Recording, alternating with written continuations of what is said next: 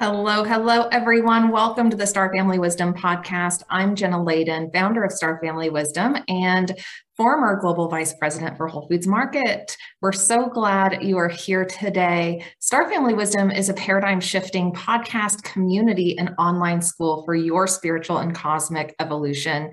And if you're watching on YouTube, don't forget to like and subscribe and share with your friends. And you can find the podcast on your favorite podcast app. And if you're listening there, leave a review or comment and let us know what you want to hear more of. We'd love to connect with you. And you can always reach us at support@starfamilywisdom.com as well. And on this podcast, we intend to share conversations, ideas, and information that will inspire you and support you on this wild journey of being human. We're going to explore ancient clues about our untold human story, real-life supernatural experiences, lost knowledge from the stars, and spiritual wisdom that empowers you to transform your life for the better. And at Star Family Wisdom, we are experiencers of supernatural phenomena and ET contact, and it's important to us that we have fun, open, mature conversations about what is possible and how we are evolving as humans. We love all things woo, magic, science, mindset, spirituality, health and wellness, and of course, extraterrestrial. And through these conversations, we want to explore how all of these topics connect to inform the evolution of our human experience. And ultimately, we want everyone to embrace a multidimensional reality without fear. And things will get a little far out here at Star Family Wisdom, but we'll ground you in the research and information that we use to expand our minds.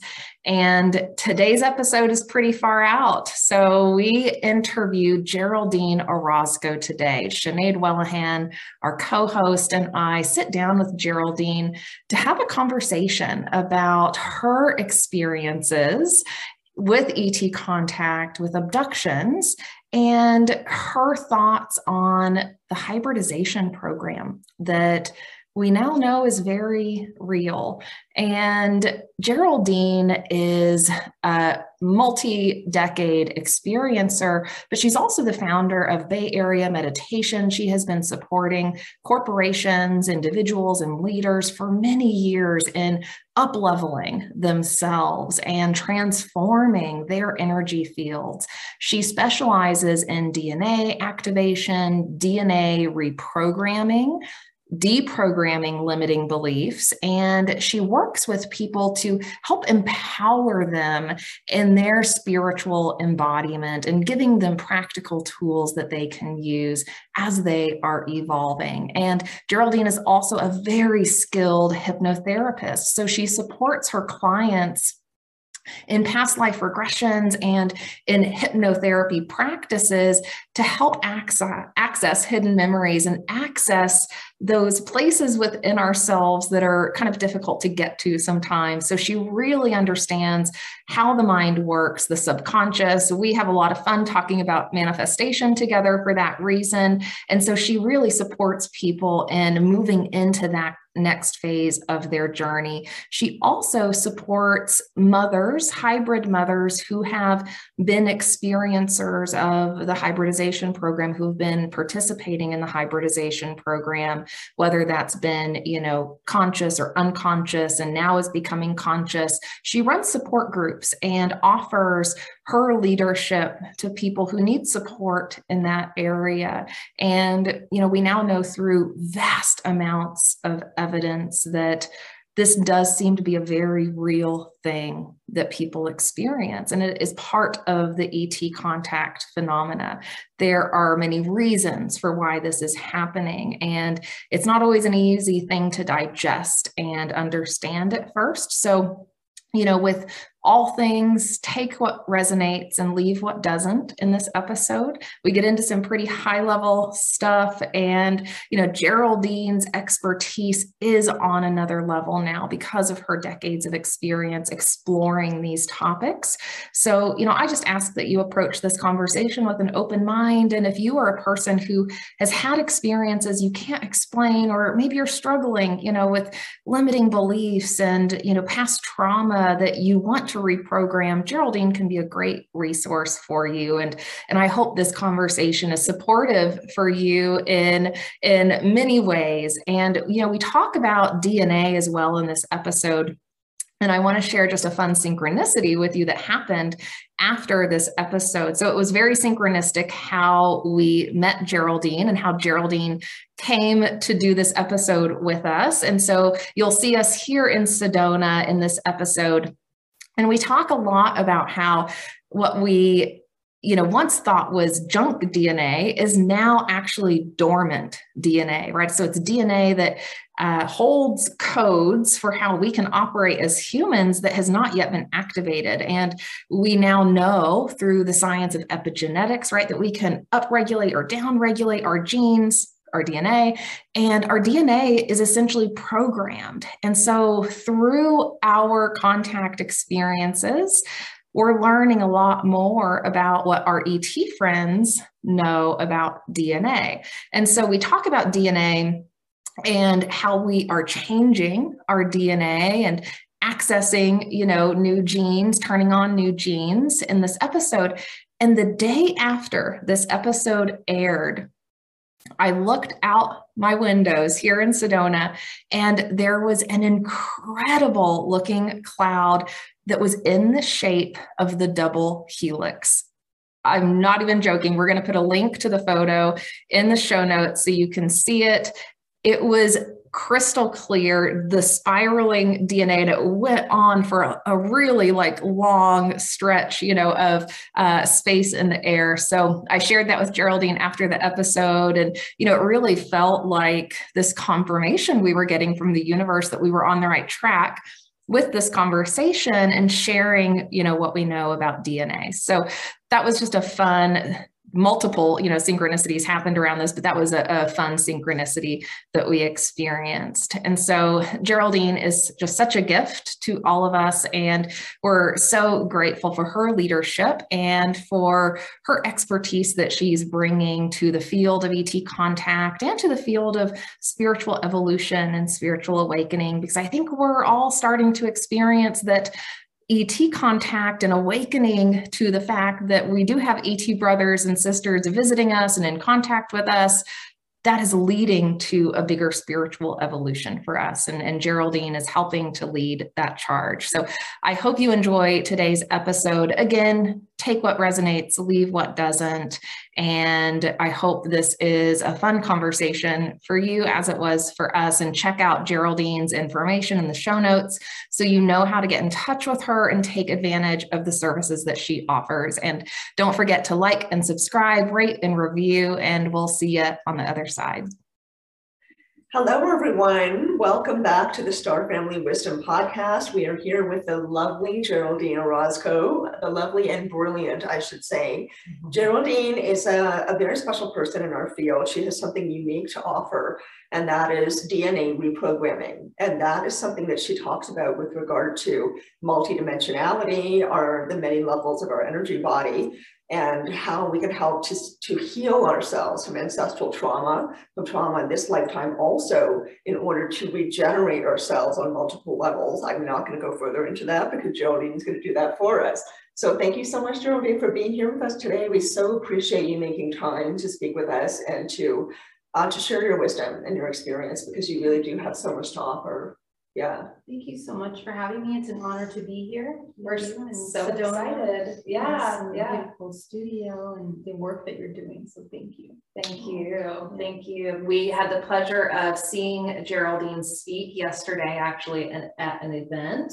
And we have so many questions for you as a follow-up to that. But maybe we can start with your ET contact experience, just as a foundation for people and to help everyone understand how you came to understand what you now know. Mm-hmm. And Geraldine started her journey with ET contact just a little under a decade ago. Is that right? Well, I am a lifelong contactee. Oh, that's right. Yes. But my conscious physical contact experience was in 2013. That's right. Okay. And then that's when I started to piece together the history of contact since the age of 5. Right. Which was vivid, but I just wasn't connecting the dots. So really the contact experience happened at the age of 5. A light came into the room when I was a child, and I had missing time for about 5 hours.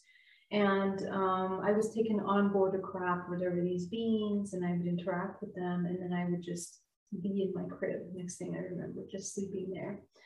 So that was a very vivid memory, but I would always very vividly remember the light coming into the room, and then the missing time, and then a snippet of this image of this being that would be next to me, but not the full thing until I had the hypnotherapy later. But the incredible thing about that is that there were these marker memories throughout my life that were just very impactful experiences that I knew were connected to something more than just a dream or an experience that happened. In addition to experiencing anomalies in my health as well, you know, linked and connected to these kinds of experiences. Interesting. So, can you give us an example of those? Yeah. For example, well, let's see, at the age of 16, for example, I lived in South America in Bolivia, and I used to teach English at the school, and when I would come back home, I would be walking down in the streets in Bolivia on the cobblestone ground, and next thing you know, it would all go black. The ground underneath me would go black, and I would disappear into this space. Wow. And I had missing time, and then at 3 in the morning, I would find myself in bed again, waking up, and then just having these weird images in my mind of what just happened to me, and just very confused and delirious. As a result of that, I would become pretty sick the next day. Oh, wow. And I think it was just a readjustment of the body, like having an experience like that.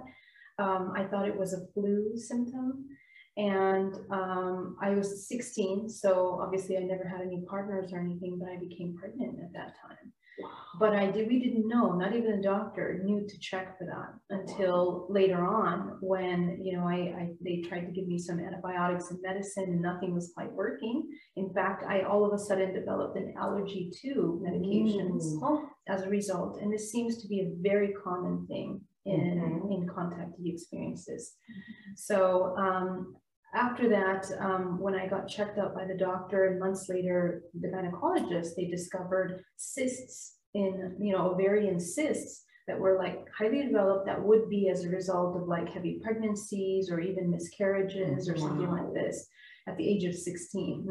That's not very common. Yeah. Yeah. So, but within the community of ET contact, it is something that women experience, and it isn't until you have these experiences that you kind of begin to link the dots, and you realize, there's something a little bit more occurring.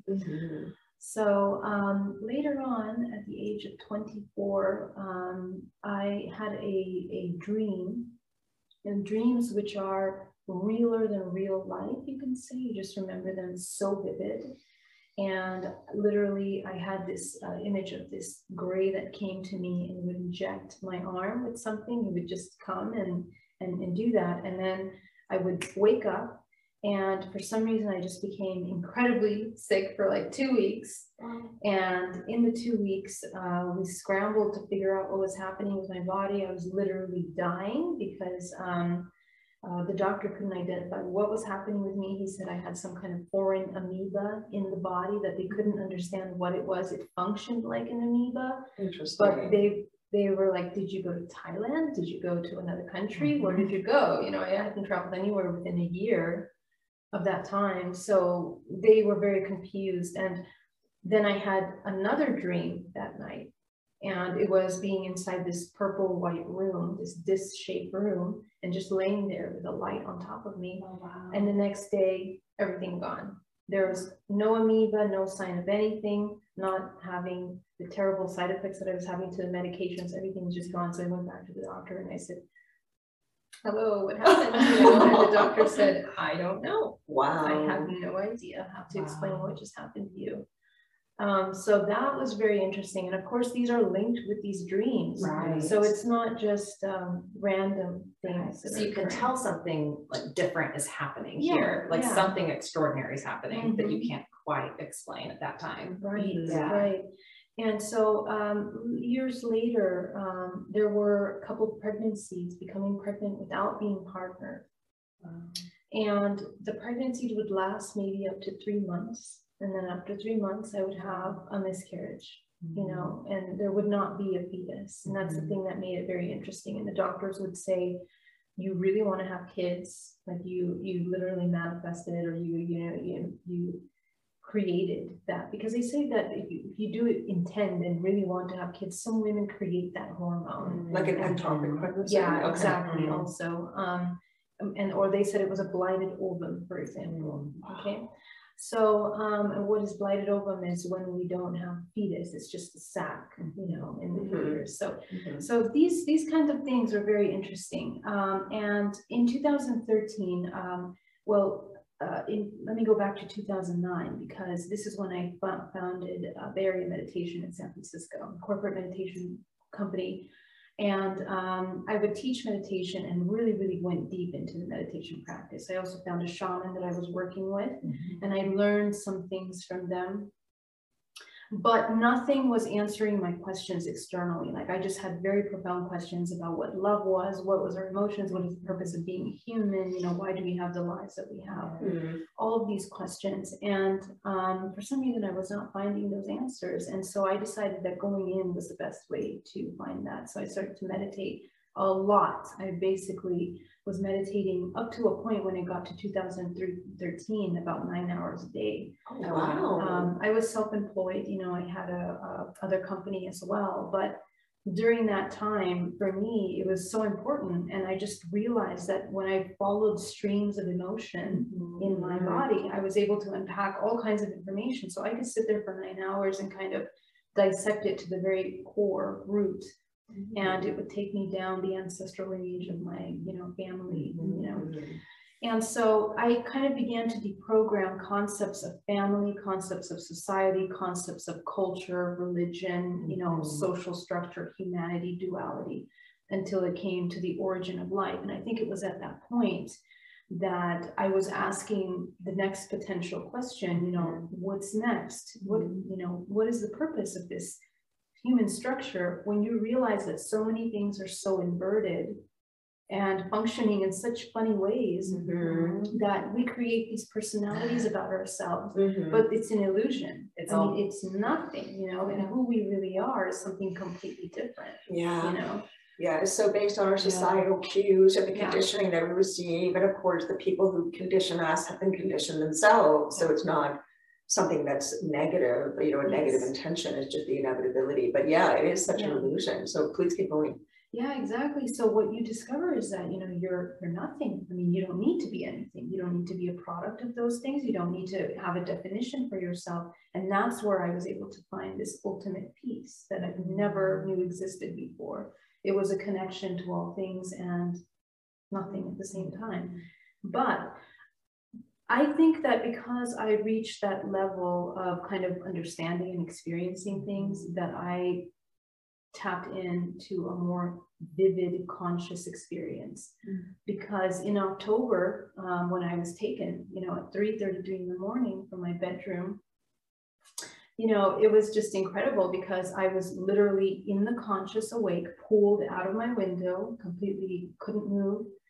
And I just remember coming on the ledge, on the garage. My bedroom is right on top of my garage. And then the beings, 6 of them, come out of the white light, and one of them approaches me. I mean, they're 7 feet tall. They, you know, definitely don't look like humans. Like, their structure is very skeletal, and it's gray. It's kind of coarse gray material. So this is the grays that you're talking about. Yeah, okay. Yes, they are grays, and they have these giant eyes.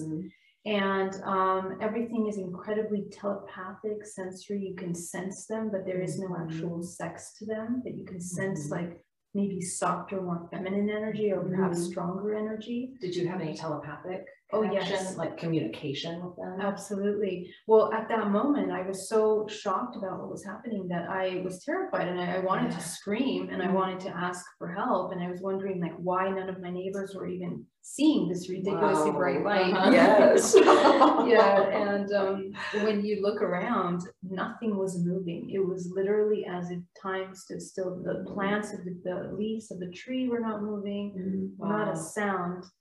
So I was taken on board the craft, and several things happened. The craft, first of all, is this incredible technology. And as you walk in, it's like it's clearly a spherical or a maybe like lenticular kind of shape. And, but it would vibrate, like the vibration and the humming sound that vibrates your entire body is so profound that you just, you know, you're just shaking from the inside out. And as you're brought in to the right side, they change the surroundings in a hologram projection that kind of covers what the interior would look like now. And as I walk in, I'm seeing these large obtuse glass buildings, mm-hmm. and they just somehow lead me into that space. I still can't really feel like whether I'm walking or gliding. Wow. And as I walk into this room, it's made out of glass and wood, very minimalistic and modern. And I'm looking around, and there's a little Japanese garden on the other side of this space. And I just turn around, and when I turn around, I see two tall grays and my aunt in her nightgown walking down the same path I was coming. Oh, wow. And so when I saw her, I mean, she was clearly in her nightgown, taken out of bed, just like I was. And her hair was like messy, and, you know, she was had her eyes open, but she was out of it. Mm-hmm. And so when I tried to call to her, you know, they just took her and everything changed. So now I'm in this room. I believe that they cover holographically what you're seeing, maybe, so you're not sure where you're going, perhaps, mm-hmm. because it was very deliberate and it was like not very high-tech technology, but they do have incredibly advanced technology otherwise. So mm-hmm. it was a strange thing that they did. But three grays are inside this room, and they pull up this holographic prism with 8 levels to it. Mm-hmm. And as they bring it up, the first level begins to show me this alien language. I mean, it just streams across the room holographically, and it is going so fast. I'm trying to read, you know, what it's saying and trying to remember and capture as much as possible. But I don't recognize any of the symbols, and except for the infinity symbol, mm-hmm. and then some little spiral symbols, and there were dots. And I remember the dots because it's as if the structure of what they were communicating wouldn't function without those dots, because they're so important, and because the way that they speak is in infinities. Mm-hmm. Like their concepts are so expansive. Mm-hmm. They include the person, place, thing, and then the whole. This is like one thought. Yeah. Like we would say one word. This is how they communicate. And so when I kind of relaxed, I started to have images in my mind of what it was streaming across me. So it was it was like telepathic reading almost. Interesting. Which is, you know, strange and not something that we are used to having, that kind of surrender moment, where you're kind of interacting in that way. So I tried to remember as much as I could, and they moved that out. And next thing you know, they show me the planet of the 7 sisters. It starts rising up. And I didn't know that the name of that was Pleiades, but as a child, like I would know the name, the constellation, and I would always pray to it for some reason. Mm-hmm. I had this incredible attachment and connection to this little cluster of stars all my life. Oh, cool. You know, without really even thinking about anything else but that. But when they showed me, we ended up traveling to the planet Maya. And this is where they showed me this incredible land that was purple earth. Mm-hmm. So you can imagine these Sedona hills looking purple, rainbowish colors, and the sky was like pink and blue. And they would show me a council of beings that they said that I was one of them, and that I was one of these speakers that was teaching there, as well as what I would be doing in the future. Here on Earth. Exactly. Yeah. But the way that they said it to me, I didn't understand that that was a potential thing that would happen. Mm-hmm. Really had no idea at that point. Mm-hmm. It's not until much later. So they take that out of my vision, and we end up back inside the craft, and I am here in front of 8 little lights. From the 8 little lights come out 4 children that manifest in the physical before me. They approach me. The energy is incredibly intense. When I lock eyes with them, I begin to download all of the memories that I had nursing them, taking care of them, mm-hmm. you know, connecting with them. And I was like thinking, when did this happen? Like, I don't remember, like, how could I forget that I had children? Right. Yeah. You know, I started to really was kind of hard on myself, because I was like, what have I been doing? You know, and a lot to process in that moment. Yeah. Yeah, it really is, because, you know, you're not a mother. You don't know what it's like to be a mother until that moment, where all of a sudden you have this incredible instinct to like protect, be there, and, you know, just ready to give up anything to be with these children. That's the feeling that I got. And they were completely calm, neutral. They knew what was happening. They knew what was going to happen here and that I was not going to stay. Did they look like you? They had, you know, it's funny because their face is completely different, right? They have like this very thin gray skin. Okay. They have these incredibly gigantic pupils the size of our eye ocular socket. Mm. So then the eye is much bigger, right? Mm. And they are, they have these very strange little hairs that look like glass noodles. It's the best way I can describe it to you, because it's translucent and it's like, it kind of bounces almost, but it's not like our hair, like fiber, you know, it's just very strange. Mm. And there's their combination of humanoid and gray. So they're much thinner, like their entire skeletal body is like much thinner. And the other ones, there's four of them. There were two little girls. The strange thing about the little girl is that when I was a child, one of the vivid dreams that I had was that from this brilliant light, my mother would bring, holding this little girl, blonde hair, to me. She would just bring it to me. And I had the dream many times from the age of 5 until about probably 10 or 8 years old. Wow. And when I saw the little girl, I was like, oh my God. That is a little girl that my mother was always bringing to me. And at the time when I was a child, I used to think, I wonder if that's my future sister. So that's like a prophetic dream. Exactly. Yes. Yeah.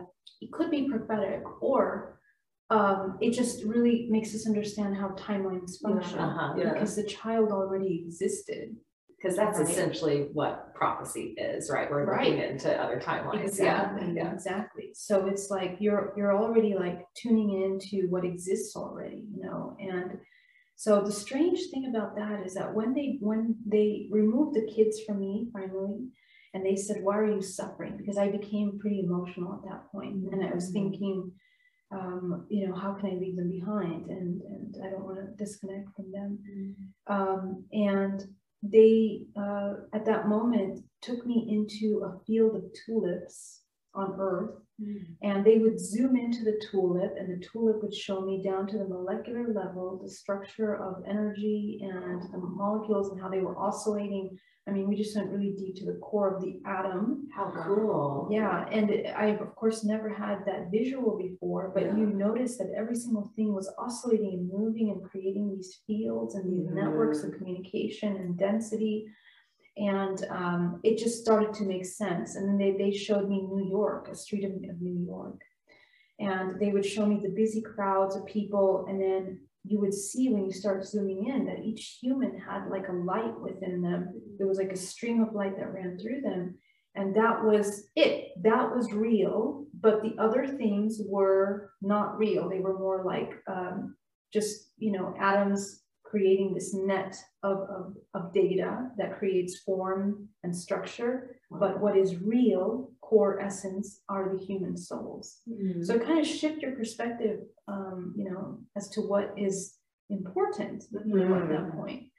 And after they showed me that, I was thrown into a nebula, this rainbow nebula, which is, it's quite famous. It's the Orion Nebula that we see so much of. And I use this in my marketing now, because when I was thrown into that, I remember seeing the planet Earth. I remember seeing my family, and I remember feeling connected to them, but also disconnected and being okay as a whole individual. And that was the first time I ever experienced something like that. Wow. Yeah. Wow. Yeah. I hear you kind of describing like the hybrid experience, right? Because another area that you are an expert in is hybridization. You are, and you know, I was struck by when Jenna mentioned that we saw you at a presentation yesterday at the Sedona Ascension Conference. Beautiful presentation. I just want to say that out loud. But you said something that I've never heard anyone say before, although there are lots of theories out there. You said that most of us are hybrids, if not all of us. And of course, that makes a lot of sense, right? The more we understand our intergalactic nature and our molecular structure and how we're all made of stars and things like that, then those possibilities open up to us. But I'd still never heard anybody actually say that. And I was curious to know more about how you feel confident about that. Can you tell us about the hybridization program but particularly your experience within it, because you've just kind of outlined your experience of being a hybrid and creating hybrid children. Yeah. So in 2017, I had hypnotic regressions, and in these sessions, I started to not only download, but kind of travel into these dimensional planes to see and answer these questions, because I had the same questions. I wanted to know what made us so special. Is it just me, or is hundreds of women and men occurring, having these experiences? And the answer was yes. That's what I discovered up until that point. And the question was why, and who are we serving? Who are these children being born for? What is occurring? Mm-hmm. So with those questions, I began to travel into these dimensions. And what I discovered is that when you begin to look at history, right? And there's two sides of this that I went through. Number one, when you begin to deprogram your thought forms, you understand that there's an origin to those thought forms and an evolutionary process to that. And when you overlap that with the hybridization concept, if you follow the genetic lineages, there's an origin point to the genetic lineages as well. So when you start, there's actually several of these things that are overlapping, right? Mm-hmm. The systems of our society, everything have an origin point, even religions have an origin point. They're all going to this Mesopotamia area, and even many other things before that. So we have been recorded through history, the moment of connection between celestial beings that come down to breathe with humans. Mm-hmm. It's been recorded through history. Mm-hmm. Since the beginning of, almost every ancient culture has this, yeah. Either depicted in their pictograph, in their, what is it called? Their paintings on the petroglyphs.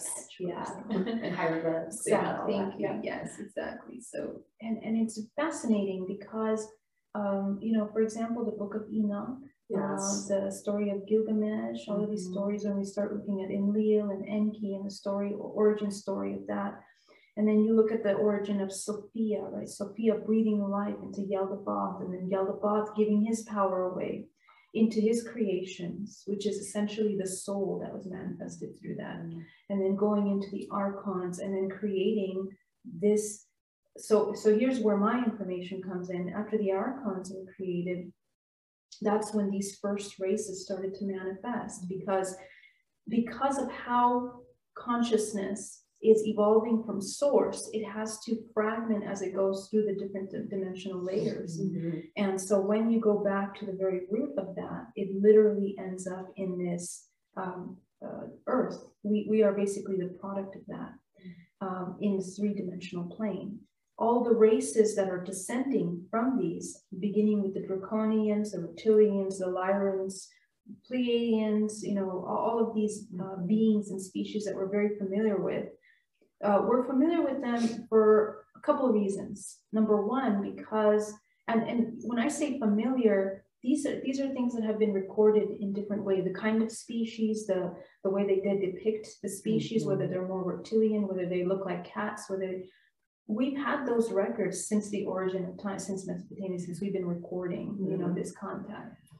And of course, the concept of the divine conception, where the Immaculate Conception, where the Virgin Mary brings life into the earth, is also a story that we hear one story of Mary, but there's many of those stories in history that we are not really tuning into. Yes. So really, this phenomena, if you call it, has been occurring for centuries, and we are not talking about it. And I think it's actually one of the most important questions, because at the other side of that is, what is life that we create? Mm-hmm. What does it mean to create life in the womb? We are in the three-dimensional plane, but there's something to that. And so it's core data, it's the core essence of the life force. What links the soul to genetic data? Mm-hmm. Is it the other way around? Mm-hmm. And so what I discovered is that we have, our DNA is holographic, and it's storing information from the origin of time. And now we have hybrids that are being born that are completely connected, aware. They remember their past lives. They remember their ET lives. They're completely connected. and open. And it isn't until we start programming them that they start to forget these things and their abilities. And then we go into the spiral of this cyclical karma, you know. Right. And what are you cycling through? You're cycling through repetitive patterns that are coming down your ancestral lineage. Mm-hmm. So the soul in itself is this infinite consciousness that once it attaches to the body, it's connecting to these two networks. So we need to understand how to navigate those networks, because in that data, core data, which is your DNA, is basically your ET contact, you know, your ancestral lineage, and what you are as a soul, as an infinite being. Right. So like all that junk DNA is just dormant DNA, right? That holds that information. Exactly. And it becomes activated by matching the frequency to tune in, because we're like a radio system, right? Like when we have a radio dial and our radio dial is down to, let's say, 0, and we're at fear, you know, we're just only experiencing one dimension of things. Mm-hmm. When we start opening up and changing the frequency, we begin to become attuned to that. And I think that that is really interesting, because a lot of contactees, you know, that they have some kind of very strong spiritual practice that opens them up to have this contact. And that is a clear understanding that this is very much a vibrational thing. Yeah. You know, it's not that we're imagining things. It's not that. And also, we need to understand what reality is, because they're not going to be physical like us. They simply aren't. We are aligning to another dimensional plane and then merging with another consciousness. Right. Right. So there's two things to that also, because we are generators and manifestors of our reality.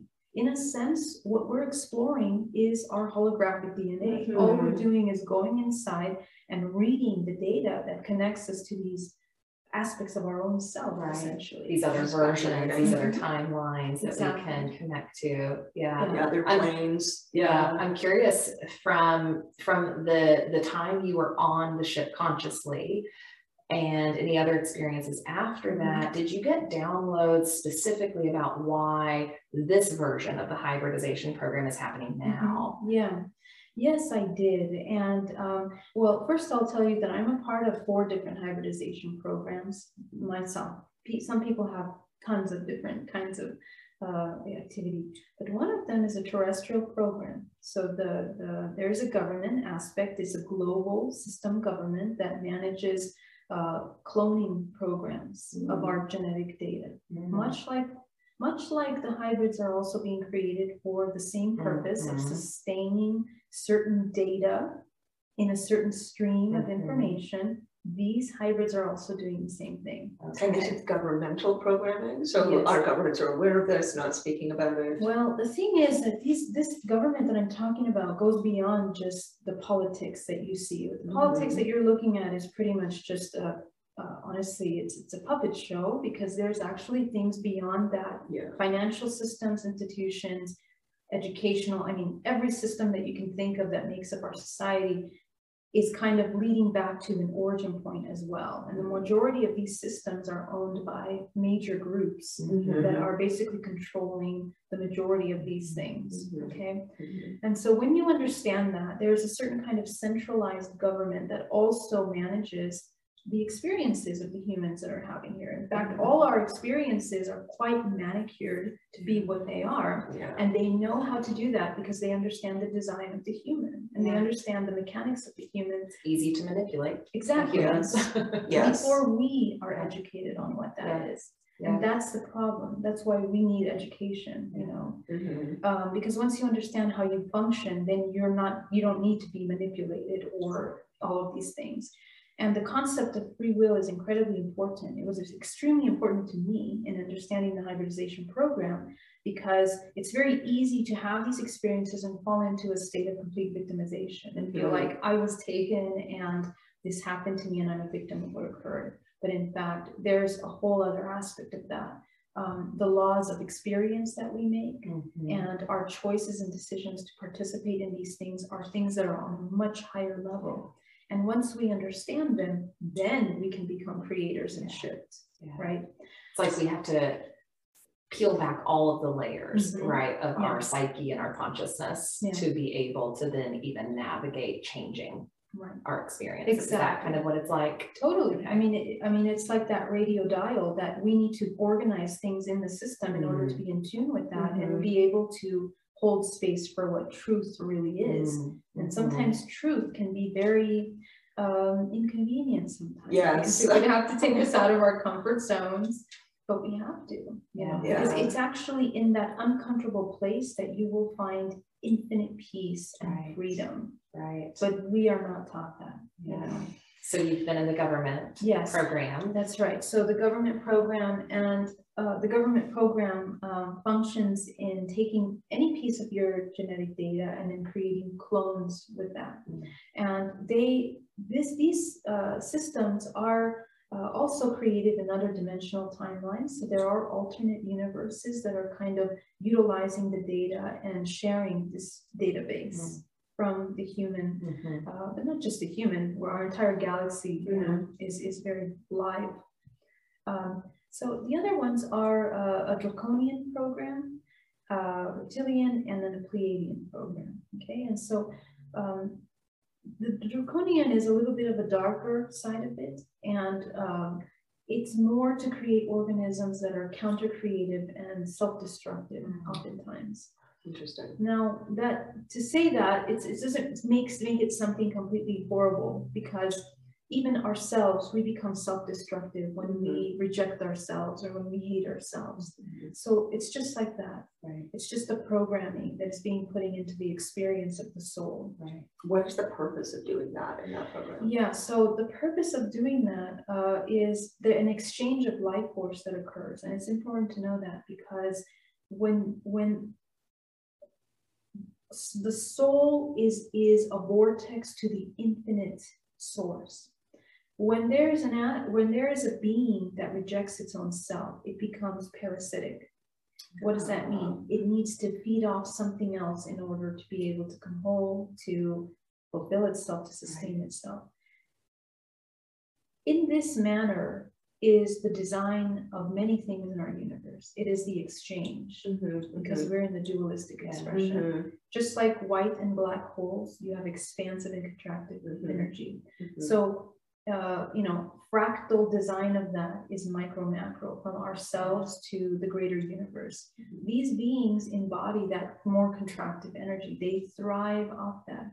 They literally will live off that. You know? And this is part of, would you say, the natural balance of the universe, the natural balance of this dimension and our interaction with it both? It is, actually. And that's something, I'm really glad that you brought that up, because that's something that's hard for us to accept, right? Yes. We don't want to accept the dark. Yeah. But the fact is, we won't be able to master the three-dimensional plane, the experience here, unless we understand and see both sides without fear. Yes. You know, so they do maintain that. And so this is an empowering message for contactees that are having these experiences. Please remember that we need to, in fact, the fact that you're remembering your contact in that darkness means that you're a really powerful soul, because you've probably done that for centuries, and now you're ready to have the choice to transcend that, you know? And that's something that in the beginning, for me even, was really difficult, because, you know, I was kind of confused, like, well, how should I take this, you know? Should I be offended? You know, like my lab took me, and, you know, we take it lightly now, but I know that those are pretty interesting and impactful experiences for many, as it was for me. But the fact of the matter is, all of these different things are interested in DNA, because DNA is the physical, let's say, the matter that connects to the divine infinite. That's the incredible thing. It's this infinite data bank that has everything in it. And you mentioned a scientist, I think it was your presentation yesterday, a scientist who has proven that our DNA is at least 9 billion years old, that the Earth is only 4 billion years old. So how do we explain that? And so what you're saying right now, and, you know, this is one of Jenna's passions, is understanding our true human origins, right? And how far back our history really goes, as opposed to what we think and what we've been told, how that's been manufactured, how it's been presented to us. We really have we are eternal beings, and our state is eternal in all its forms, including in history, including in science, biology, right? So that's right. I really love that you are integrating in your communication of what you know. You're integrating what people perceive as a grounded perspective, you know, science, the science of it all, and the quantum physics of it all, and all the layers, all the levels of quantum reality, and the different planes and paradigms that we interact with. Yeah. But also, so you're talking about these things that seem very esoteric, but then also the science of DNA, and, you know, things that people are sort of more used to hearing and more used to thinking about. Right. And we are living in a time when DNA is seen as more flexible and more malleable, right, than it ever has been before. And now conversations about designing children, for example, is coming out into the mainstream as a possibility. I wanted to ask you if you feel like that mainstream, this is something John and I talk about quite a lot, how, you know, our cosmic knowledge is sort of fed to us sometimes in these very little indicative ways that are opportunities for us to go, oh, hang on a second, right? And so I kind of wonder if that's one of those areas in which we are given a little hint of what's actually out there. And then it's our choice or our karma or our mindset that allows us to recognize it and go, hang on a second, I want to go in more deeply into that rather than paying attention to all the usual stuff that's coming through, you know, that we're given opportunities to connect with this knowledge that's through our reality, right? Our current 3D reality. Do you believe that that's happening deliberately? Do you think that's happening accidentally? Is that part of programming, you know, that is being done deliberately with us? What do you think of that? Well, you know, I think that it's occurring because of where we're at in this current evolutionary state at this moment. I mean, I think that we have an opportunity to, because of technology as well, technology is advanced, but, you know, remember that technology and this, all this advanced, it matches nature. It wants to mimic nature because nature is really the most advanced technology that exists. Yes. So if we understand that, it's like we're kind of evolving and we're kind of catching up with that evolutionary, you know, cycle that we're moving in. So as we move forward, we say the veil is thinning, but it means that we are merging more and we're becoming aware of our multidimensionality because that's what's available to us now as a whole, as a collective. And I think that it's just the natural order of what we're here to transcend as a collective human race in this one-dimensional timeline, because remember that we have many fragments of ourselves that are experiencing simultaneous lifetimes. So in this lifetime, it's like we all, the humans on this earth, have made kind of a choice to experience something very specific. We went through a pandemic, we went through you know, major changes right now that are going, that are happening in the world politically, and these are going to open up the next step for where we're headed. And there are two things that are occurring. There is the merging of technology and artificial intelligence that's occurring. And so the human basically has a choice, either to go in the direction of that artificial intelligence or to go into more of the organic. And so the more we tune with, or we might think on the surface level that tuning with technology is actually going to be more advanced, but it's kind of the opposite because technology is manufactured, it's created, it's designed from our limited human mind. Nature is a manifestation of the infinite in itself. It functions on a natural order. And so when we align to nature, we automatically are functioning at that natural order. Right. So this is where you begin to understand that you are not the physical body, you are kind of going into these higher dimensional planes and you have the ability of connecting with those things. It really has nothing to do with what systems might be telling us or giving us, really, because you'll realize that when you go inside and you meditate and you really connect with yourself, you have an infinite bank of information within you. Well, it sounds like the ETs, even though they've got all this advanced technology, they even recognize the value of the soul, the truth of the soul being what is real. Absolutely. Right. And, that there hasn't necessarily been a corruption of that on some ET levels. Yeah, that's true. That's a complex thought, because there's many parts to that that you can dissect, because you have to think about what free will really means. Mm-hmm. And then the other side of that is, you know, the question about whether these ETs have souls of their own. I do think that they have souls on some level, you know, but they also have the free will to experience what they're experiencing. Mm-hmm. And I think that all of these different beings, these ranges of beings that are participating in what I call the matrix multiverse, there's a specific design for that. It's the exchange between this dualistic expression. It is all about exchange. Mm-hmm. You know, so if you get that, someone will always take from someone, someone will always give to someone. Yeah. So when you have that design, it's not easy to simplify things in, like, you know, they just see this. Right. It's like we are all infinite systems of data, and we're all interacting to co-create. Right. That's really what's actually happening. Well, speaking of that dualistic co-creation, I want to go back to the Pleiadian program for a moment, just to balance the dark with the light. So you talked a little bit about the Draco agenda there, but tell us a little bit about the Pleiadian agenda with that program. And I think Arcturian as well. Arcturian. Yeah. Mm-hmm. So, so the Pleiadian agenda were the children that were presented to me. And so just really briefly, the hybridization program is made up of very specific steps. How we know this? Because interviewing hundreds of men and women that go through the same kinds of steps, and usually it'll begin at the age of 5. But it'll start with some kind of implantation of technology in the body. This is etheric technology. It's both physical and non-physical, and it affects the layers of the body. Mm-hmm. And it basically monitors and transfers data from the organism to these beings, you know, knowing when the organism is ready each time for the next occasion. The next will be the insemination. And these insemination processes can be done through created scenarios in which they will take contactees, and sometimes they will unite them, but everything is very, very specific.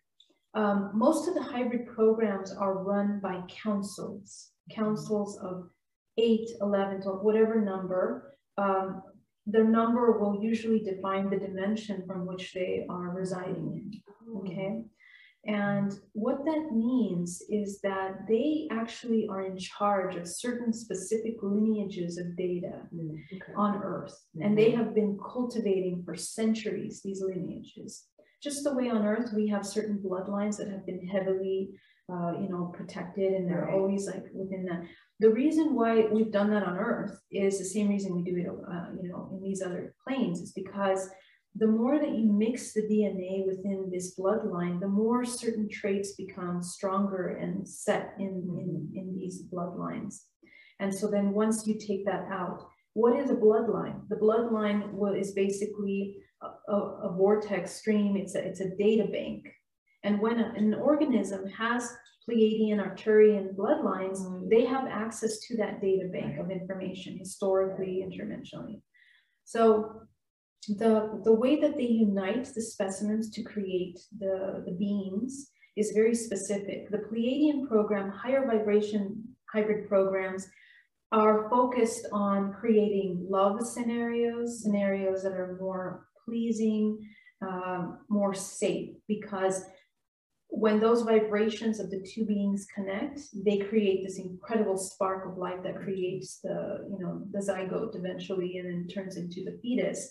But this basically is imprinted with information, and it's a cocktail of DNA. Oftentimes, after that is taken in a petri dish, they will insert other genetic data into this organism. It is a genetic modification program. And that means that the organism will grow with connection data bank into those other things. It is very much kind of like a splicing of a soul.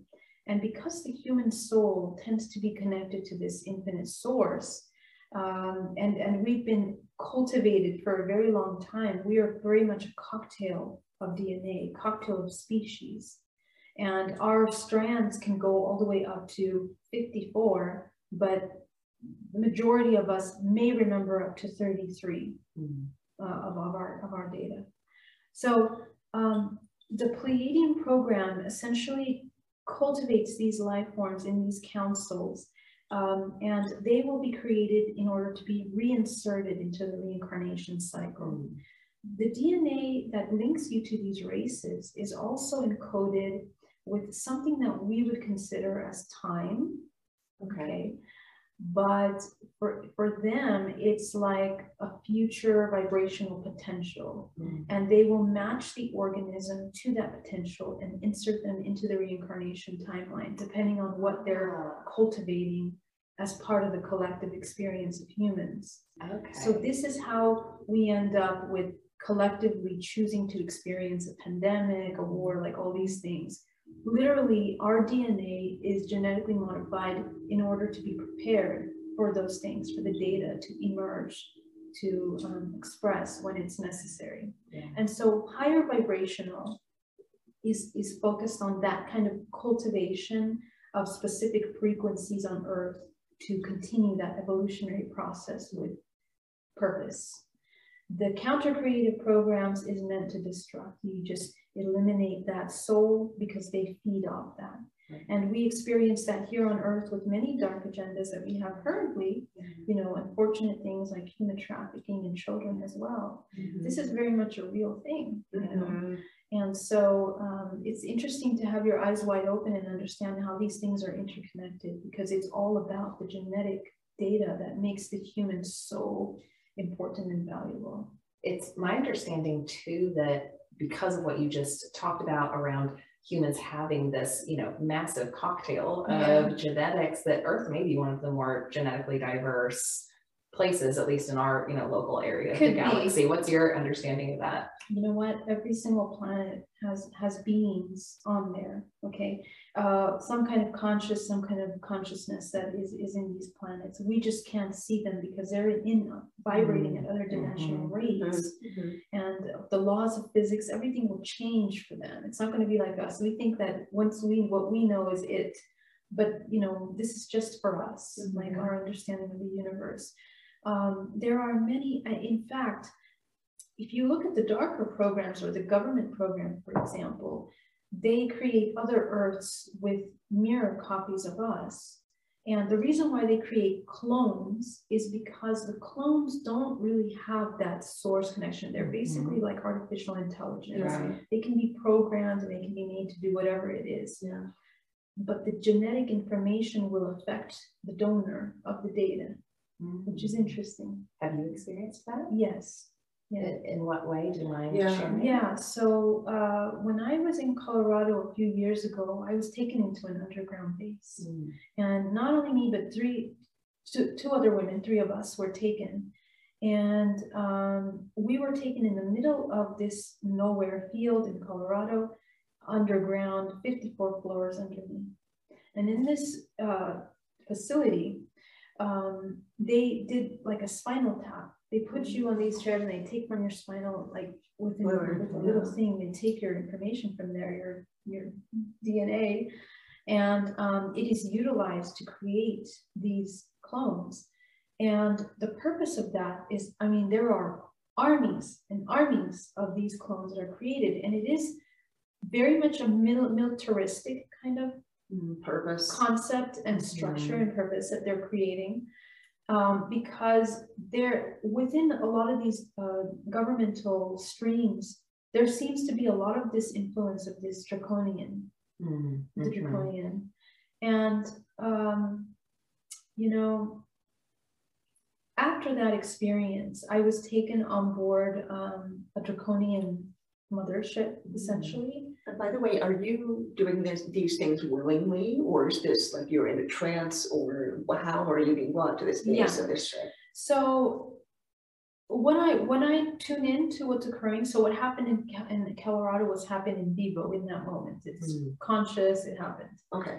But when you tune into what's happening outside of that, I mean, I'm tuning into this, you know, because I'm through my DNA, I'm feeling myself, knowing myself, because it's a fragment of myself now. Mm-hmm. And so when you're doing this work, you understand where your fragments go. You should know.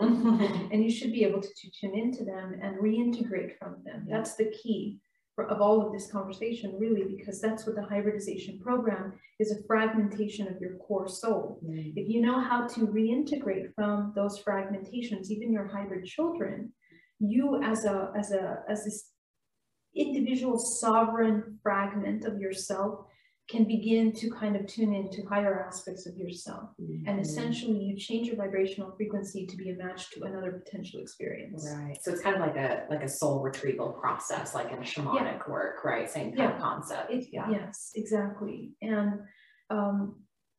but these clones that are being created, I mean, their entire culture is around war-like structures of reality. Mm-hmm. And so, but remember that because we are descendants of that, we have that data in our bodies. We are also Draconian, Reptilian. Mm-hmm. Some of us express it more than others, you know. And so we tune into that data. And this, the way that timelines function is that when we tune into that data, it's already happened. Like, it's already happened, but it's also simultaneously available for you to tap into. Okay. Okay. Well, so that makes sense. Multiple timelines. Yes. Yeah. So that's kind of how that functions. Yeah. So. Okay. So are you at a point now, like just referencing again the field in Colorado and being taken down to the base and these experiences you're having more recently? Are you now at a point with your participation and hybridization that they reach out to you and say, hey, on Thursday at 4 o'clock, can you come down to the base? Like, how does this work? How do they? You're obviously aware now. Right? Yeah. You're fully aware now. Aware. So how? Well, all of these kinds of my lab things, military abductions, were occurring pretty heavily when I came out pretty public about it, and also because I've been activating more myself, became very aware of what was happening. And this happens to a lot of contactees. As soon as they start becoming aware of their experience, sometimes they will begin to have those other experiences. So thankfully, having those experiences allowed me to understand the other side of this contact. Mm-hmm. But once I realized what was occurring there, and I understood that we have free will in that we can choose to participate or not.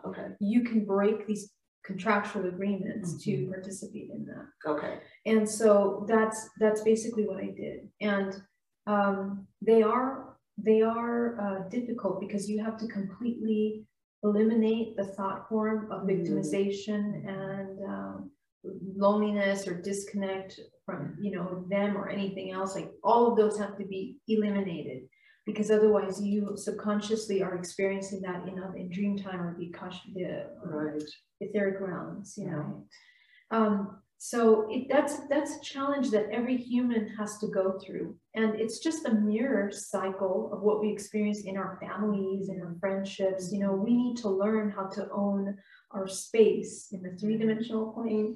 We also need to do it in all the other dimensional planes. Yes. So it's about like evolving from this perspective of being a victim of all of our life experiences, whether that's earthly life experiences or these other experiences that are having, to then move into a state where you can consciously create your reality. You become a creator. And that's really where we need to reach. You might feel like, oh, it's such an egoic thing to think that you're going to be a godlike being or a creator, but we're not talking about the concept of the ego. We're talking about you become a frequency life force that is directly connected to the infinite. Yeah. And when you become that, everything starts to come into place. The body transforms, you become healthy, vibrant, joyful, you can love, you can heal, you can even hold space for healing for others at that point, and you begin to affect matter. I mean, in these states, I've experienced magic. You begin to manifest things that happen, that come into your life. Mm-hmm. And it is just, you really start to experience life on a whole different level. Yes.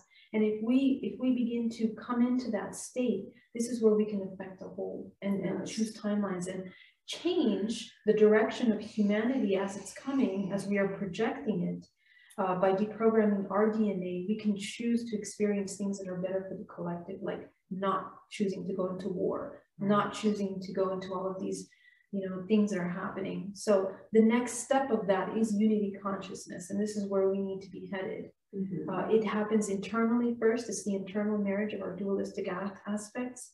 And then you begin to understand how you become one with your interdimensional aspects. Yeah. Because again, you are just experiencing yourself. There's nothing outside of you, nothing outside. Mm-hmm. Everything is inside.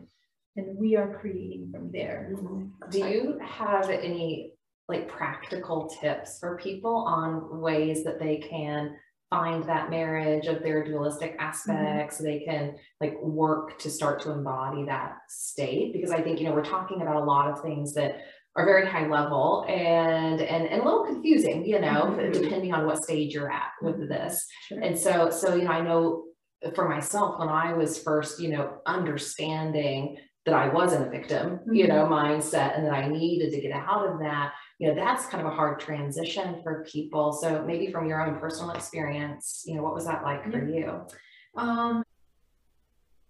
At Star Family Wisdom, we're passionate about helping you raise your vibe and create the reality you really want. And our subconscious programming is so important for experiencing the reality that we want and for managing our energy and raising our vibration. And at Star Family Wisdom, we offer so many tools that help you do this right in the comfort of your own home.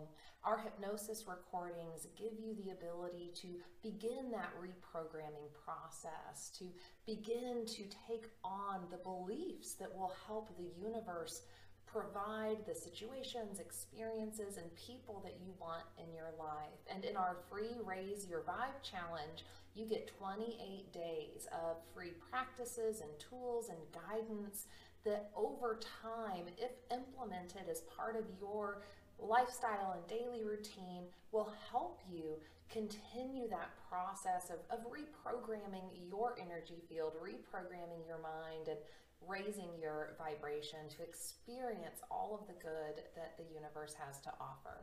It's really about, we need to educate ourselves first on what our emotions are, mm-hmm. because most of us, a lot of us, we have not even experienced true love in our lives, yeah. you know, and because some of us weren't raised with loving homes, some of us have never had partnerships that were supportive and loving. And so, you know, you find yourself 30 years old and you're like, what is love? Right. You know, you're not finding it. It's not something that is external. It's something that's internal. So that's number one, understanding that comes from within is a game changer, because now your focus is redirected from needing something to stimulate sensations and the feeling body and the experience, because even we become addicted to this, right? Because we create chemicals in the body like adrenaline and stress and all these things that, in the endocrine system, that trigger these addictive behaviors to food,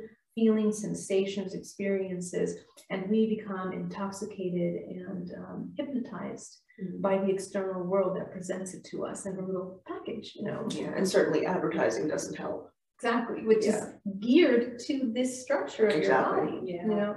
So if we need to know how that functions, essentially, and emotions, sit with your emotions, simply sit with each one of the emotions, yeah. feel them in your body, understand what they do to the full extent of it. Don't, you know, a lot of people resist. That's the problem. People resist even feeling their emotions. Well, we're so judgmental to ourselves, right? Like, yeah, I shouldn't feel this. I shouldn't yeah. feel that. And then yeah. that just encourages more shame or more guilt. Yeah, exactly. And it's that resistance that actually completely stagnates those emotions within the core of the body, creating a blockage for your life force, for your intuition, for your knowing, for your trust, for your safety, for your love. All of those things that we want so much become completely inaccessible to mm-hmm. us, you know?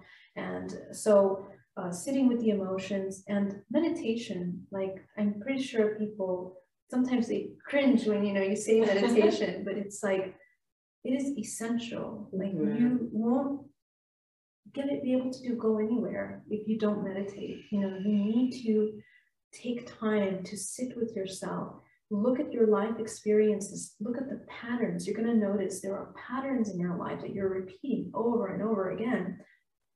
Unpack them. Why are you repeating them? You know, what are the things that you need that you're not getting over and over again? Feed them to yourself, give them to yourself. Instant healing just by doing that right there. And the human now is empowered within their physical body. And so these same concepts are true universally, because this is the architecture of the human experience while you're alive in this three-dimensional plane, you know. So those are some practical things, you know. I mean, I teach a lot of techniques on how to work with the chakra system. People that are incredibly having a hard time meditating, I invite them to close the first three chakras. The first three chakras function like routers. And when they're busy sending out signals, survival signals, you know, it just messes up the mind. You cannot distract you. Yeah. Yeah. So when you close that, you begin to activate the heart, the third eye, and you feel this incredible peace in the body. And that's when you can start getting some real work done. Yeah. So those are some things, you know. Feel love, understand what love is. Love is basically all the things that you desire and want so much. The fact that you give them to yourself is the definition of self-love. Yeah, you know. Yeah. And that's something that I train my clients.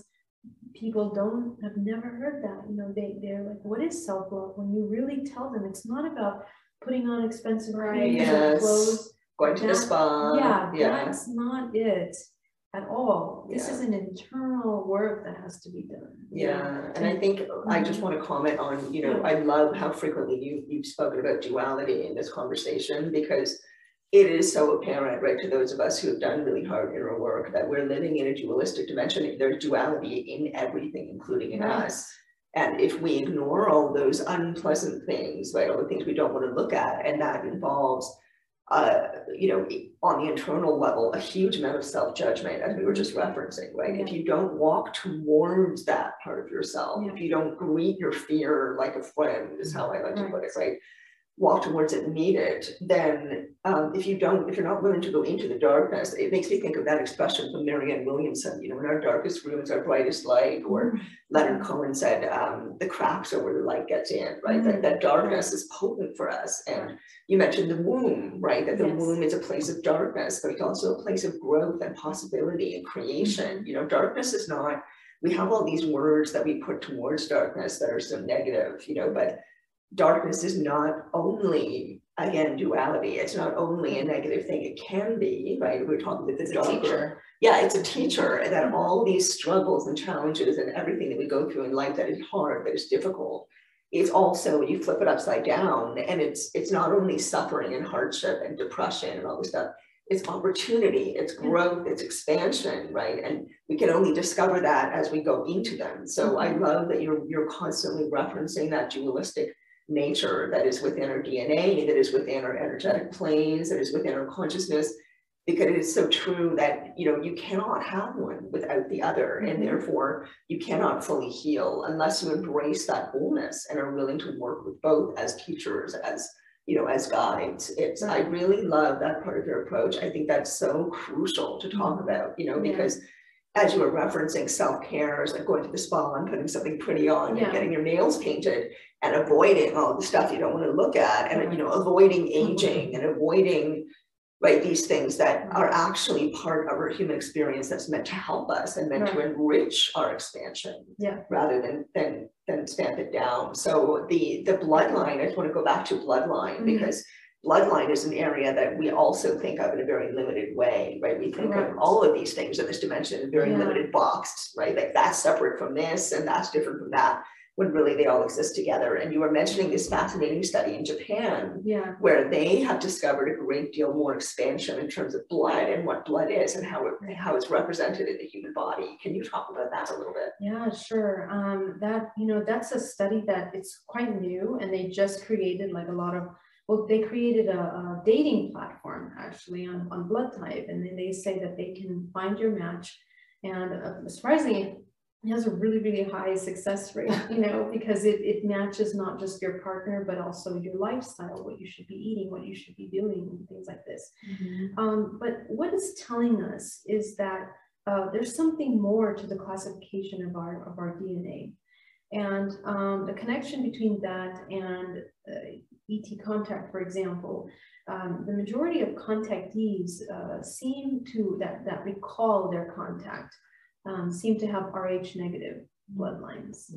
Mm. And this is interesting because the origin of Rh is very obscure. Like they find it in the Basque region of northern Spain, but they're not sure like how it became about. Like there's no link that connects it to the original bloodlines that were like in the lower part of, you know, Eurasia or Middle East, I guess you would call that area.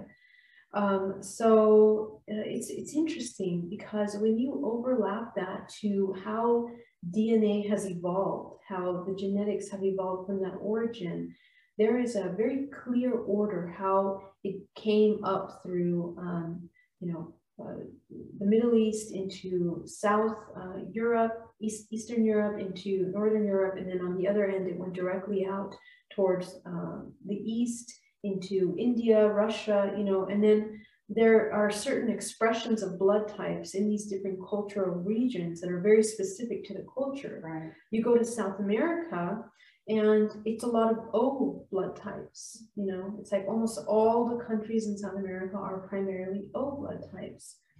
So blood type actually really talks a lot about your vibrational frequency.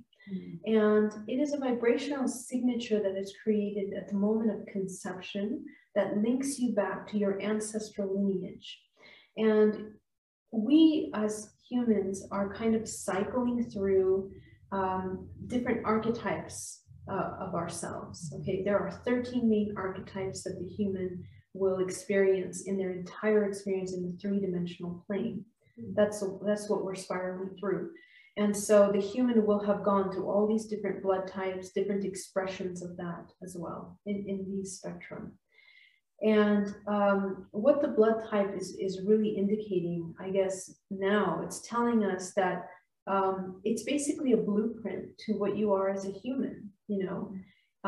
It tells you what is more in alignment with you, whether it's food, whether it's your psychological traits, what parts of your brain are more active in certain things, what will trigger your emotions, what will trigger sensations for you, things that you like. So it's a very interesting correlation. There's a whole other side to this, but when we talk about the Rh negative, for example, in connection to the hybrids, Rh negative seems to kind of be a more expansive blood type as well. So this is another thing, whether information is more accessible from the data or not.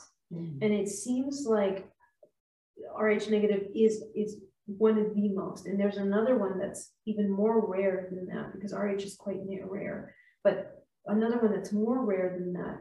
And they seem to correlate with spectrum. They're from a lot of the people that have that rare are people that are in the spectrum. Mm. And like the autism spectrum? Okay. Yeah. Okay. Yeah, sorry. And so the autistic spectrum actually indicates a group of humans that are incredibly unique and important to the human race. Yes. Because they actually have way more of their genetic structure active and functioning. Mm.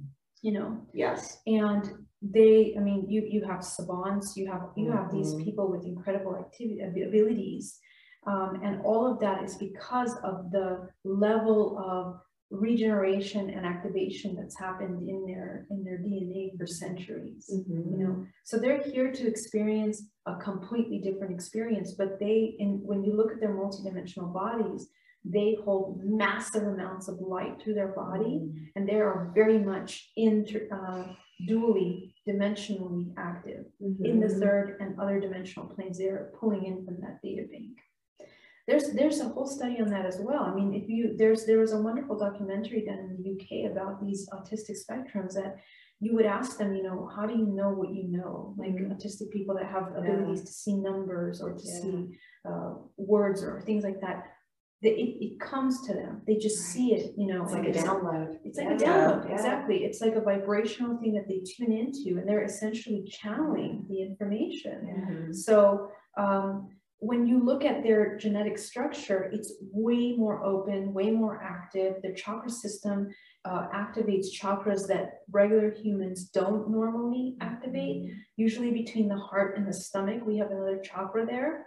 And this is a center of, you can call it unconditional love, but it's like quite unifying frequency. A lot of these spectrum and Rh negative people have more tendency to be able to activate that sooner than other blood types, for example. But it doesn't mean that they're not going to, it just means that it's easier for them, or they're born, or they remember it earlier on in their lifespan. Mm-hmm. All blood types can reach this information without a problem. They've done the work, right? Mm-hmm. And they can even channel and do all of this. But there really is something to, you know, what they're experiencing, how they're experiencing reality, and what they're able to communicate and express from these experiences. I think that's such a beautiful reflection for parents, you know, who have children who are, you know, on the autistic spectrum, because this is such a beautiful way of looking at their reality and their abilities and how extraordinary these humans are. Yep. Yeah. Have you done work with parents and kids? So much. Yeah. It's one of my favorite things to do. Because you can see the energy body, the multidimensional body, right? Yes. And I mean, these kids are just, I mean, they're magical, because they just get, they're on another level. Yeah. Like when I work with regular children, and I work a lot with children, oftentimes they won't be able to, sometimes it'll be harder for them, especially if they've been through a lot of trauma, to even tune into data. But these children are like absorbing 360 degrees of information. I mean, they are just aware of everything inside out. Mm-hmm. So if you talk to them about something, not only do they link what's occurring to them, but what's linking to the whole family. And they can run you through it, you know, they can run you through, oh, this emotion comes from what my mother does, and my mother because of this, because of that, because of that. I mean, they will run you through it. They have this very holographic vision, which is very much Arcturian, by the way. Arcturians are they master holographic technology. And I probably interviewed maybe like 50 of these kids that are like doing this kind of work. And every single one of them describes that the beings that they would connect with as these blue beings, the same way, these elongated heads that are quite Arcturian looking. Are those the blue people that you mentioned during the presentation yesterday? I feel like that was a different group. Let me think, which blue people? There are different races. Yes, Arcturians are one of them. Okay. Also, some Pleiadians are also, I think they're a breed between Arcturian and Pleiadian, but sometimes Pleiadians are seen as these hybrids as well. And I think that the Pleiadian blue lineage is what went into the religion of Krishna, for example, stuff like that, because that's really well depicted in their arts and stuff like that. Mm-hmm. But the traits are very specific of Pleiadians and Arcturians. They're different. Interesting. I want to support as well. This is a passion of mine. I'm a special needs teacher for 15 years. That's amazing. Yeah, and I have a disability myself. I'm a deaf person, so you know I've been involved in the disability community. Wow. I don't actually believe that it's disability. No. I mean, if you break down the word disability, this is something I always taught my students. Yeah. You know, don't say that you have a disability, because you're saying dis. You know, the prefix is not. Mm-hmm. Not able is what disability means. Right. Not able. And so, you know, I was trying to teach my students, no, you are very able. You're just not operating the same way that other people do, but you don't have to. You know, you have your own skill set. You have your talents and skills. And so I worked with a lot of autistic kids. I was an autistic behavior analysis therapist for a few years, worked with really young autistic children.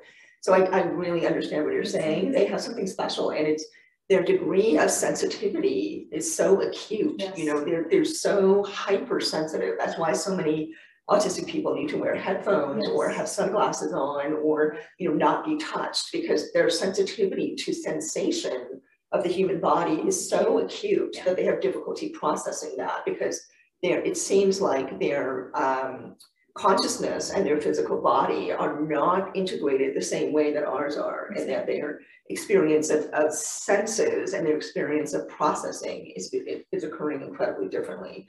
But, you know, just in general, kids who have, like, this is one of the ways that I think dichotomy and duality comes up in our culture, right? We refer to people with disabilities as having, you know, basically they're less than, right? Like there's a lot of compassion towards them, but it often comes across that experiences personally. Yeah. It often comes across as, you know, we are the ones who are going to help you, rather than seeing those people as being powerful.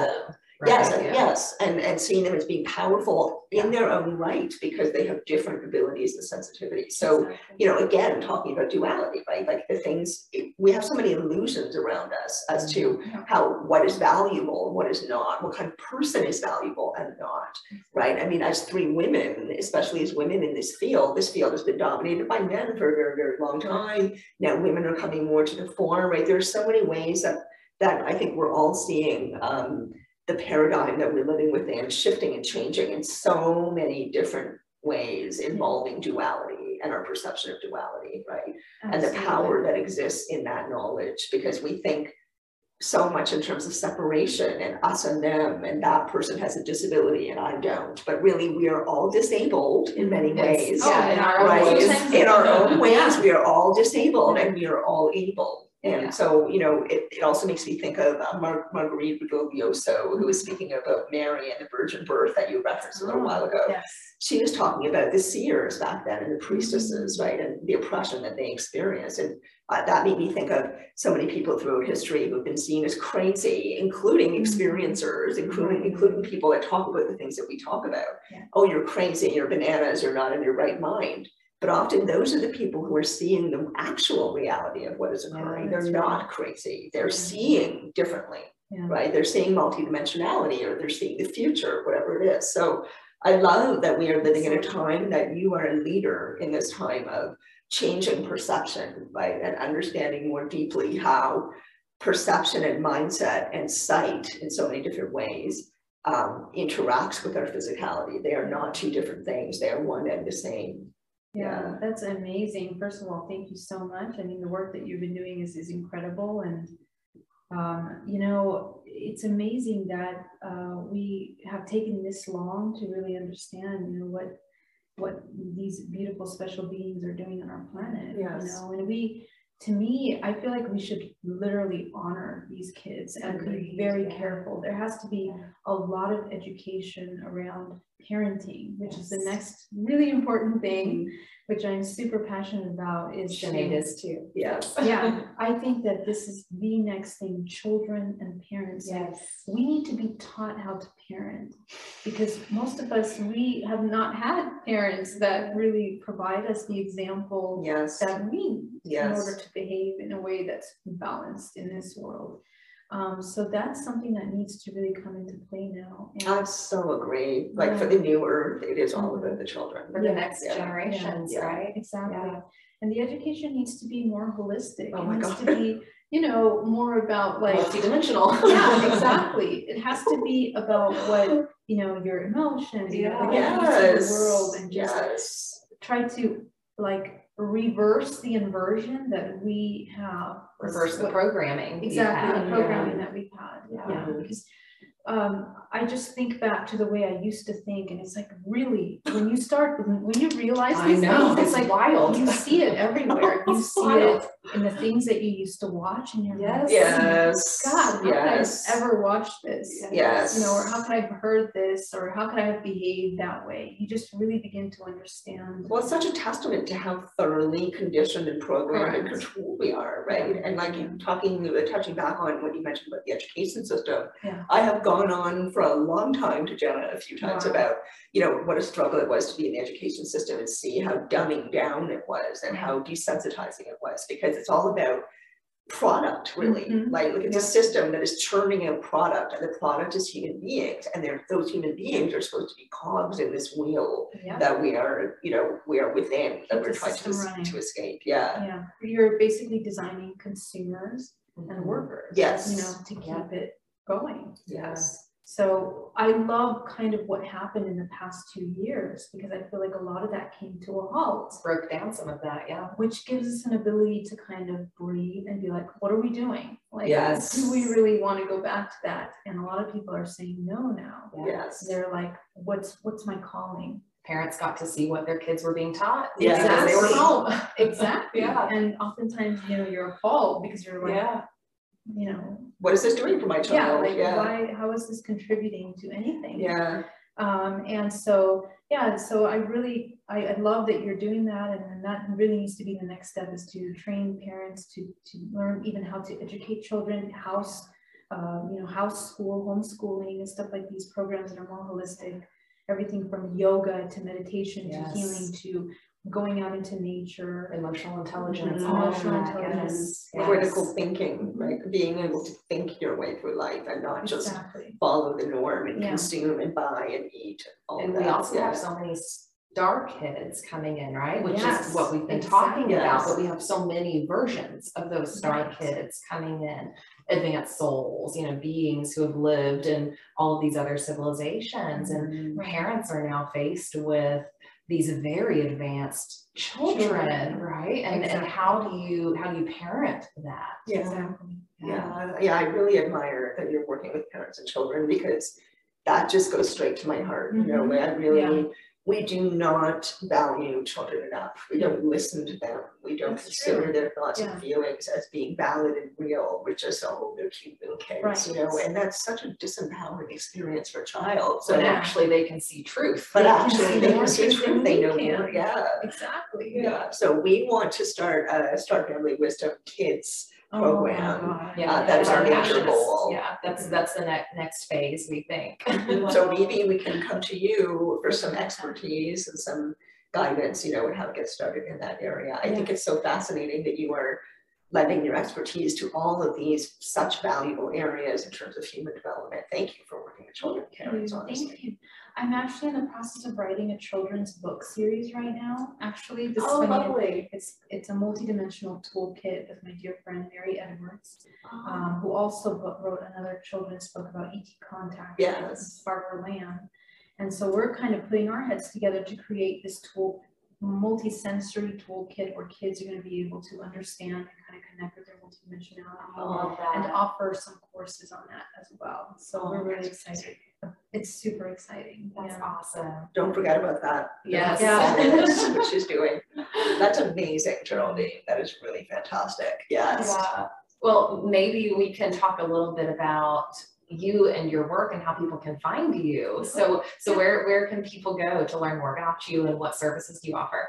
Yeah, so I'm a clinical hypnotherapist, and I do something called DNA reprogramming as well. So if you'd like to get a session with me, you can just visit my website at GeraldineOrozco.com. Sessions, DNA reprogramming is pretty deep and intense. So sometimes people come and they're, you know, they just want to, you know, it's almost like they expect to have like a psychic session, but it's way more than that, because my intention is not to entertain, but to hold space for you to do the work and to actually bring that into your life. And so it's very much a training in addition to this session.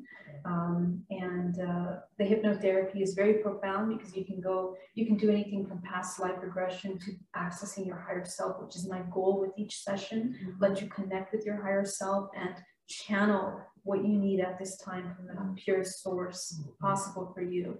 And it's very profound, very life-changing. I mean, I've had people, everything from heal themselves to change their career with this information, as it did for me, you know, when I got the hypnotherapy. Yeah, you know? Me too. Yeah, yeah, amazing. Yeah, just from one day to the next, it was like, now I'm clear, I know what I'm doing, no problem, you know. Beautiful. And that confirmation is important. So also, if you are an experiencer, you can visit hybridmother.com. And I have several workshops through the month for experiencers and contactees. We go into deep diving topics of contact and the details of that, you know.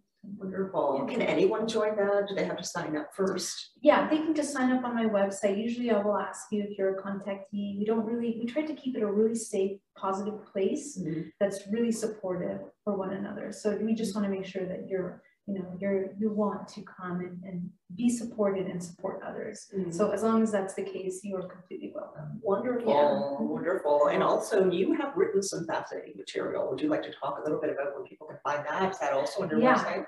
Well, mostly my YouTube channel. Mostly my YouTube channel is where I present stuff. My book is on the way. I am writing that book, and it will be out hopefully by the end of this year. Wow, so you will be able to find that. Yeah. Wonderful. Right. Yeah. So GeraldineOrozco.com, hybridmother.com, Geraldine's YouTube channel. Are you on Instagram? Oh, yes. Okay. Geraldine Orozco on YouTube, and on Instagram, geraldine.y.orozco. And we'll link to Geraldine's information in the show notes so that you can grab those links and check in with her. Thank you for this conversation. This has been amazing. Everything you're doing, it's been an honor to be here, and I'm happy to reconnect with you. You too. Yeah, I think there's things that we can do. Actually, yes, it was a divine synchronicity that this happened. Even so much so. Yes, yes. So very meant to be. So much.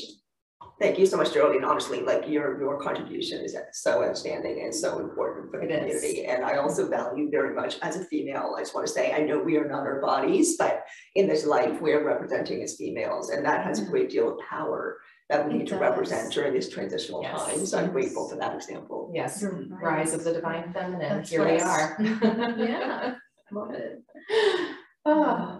Okay, so thank you everyone for listening. For those of you who are new, we really hope you enjoyed yourself and the wonderful Geraldine, and that you'll be back. And if you have been with us before, thank you for following us. We really hope you're enjoying what you're learning, what you're getting from us.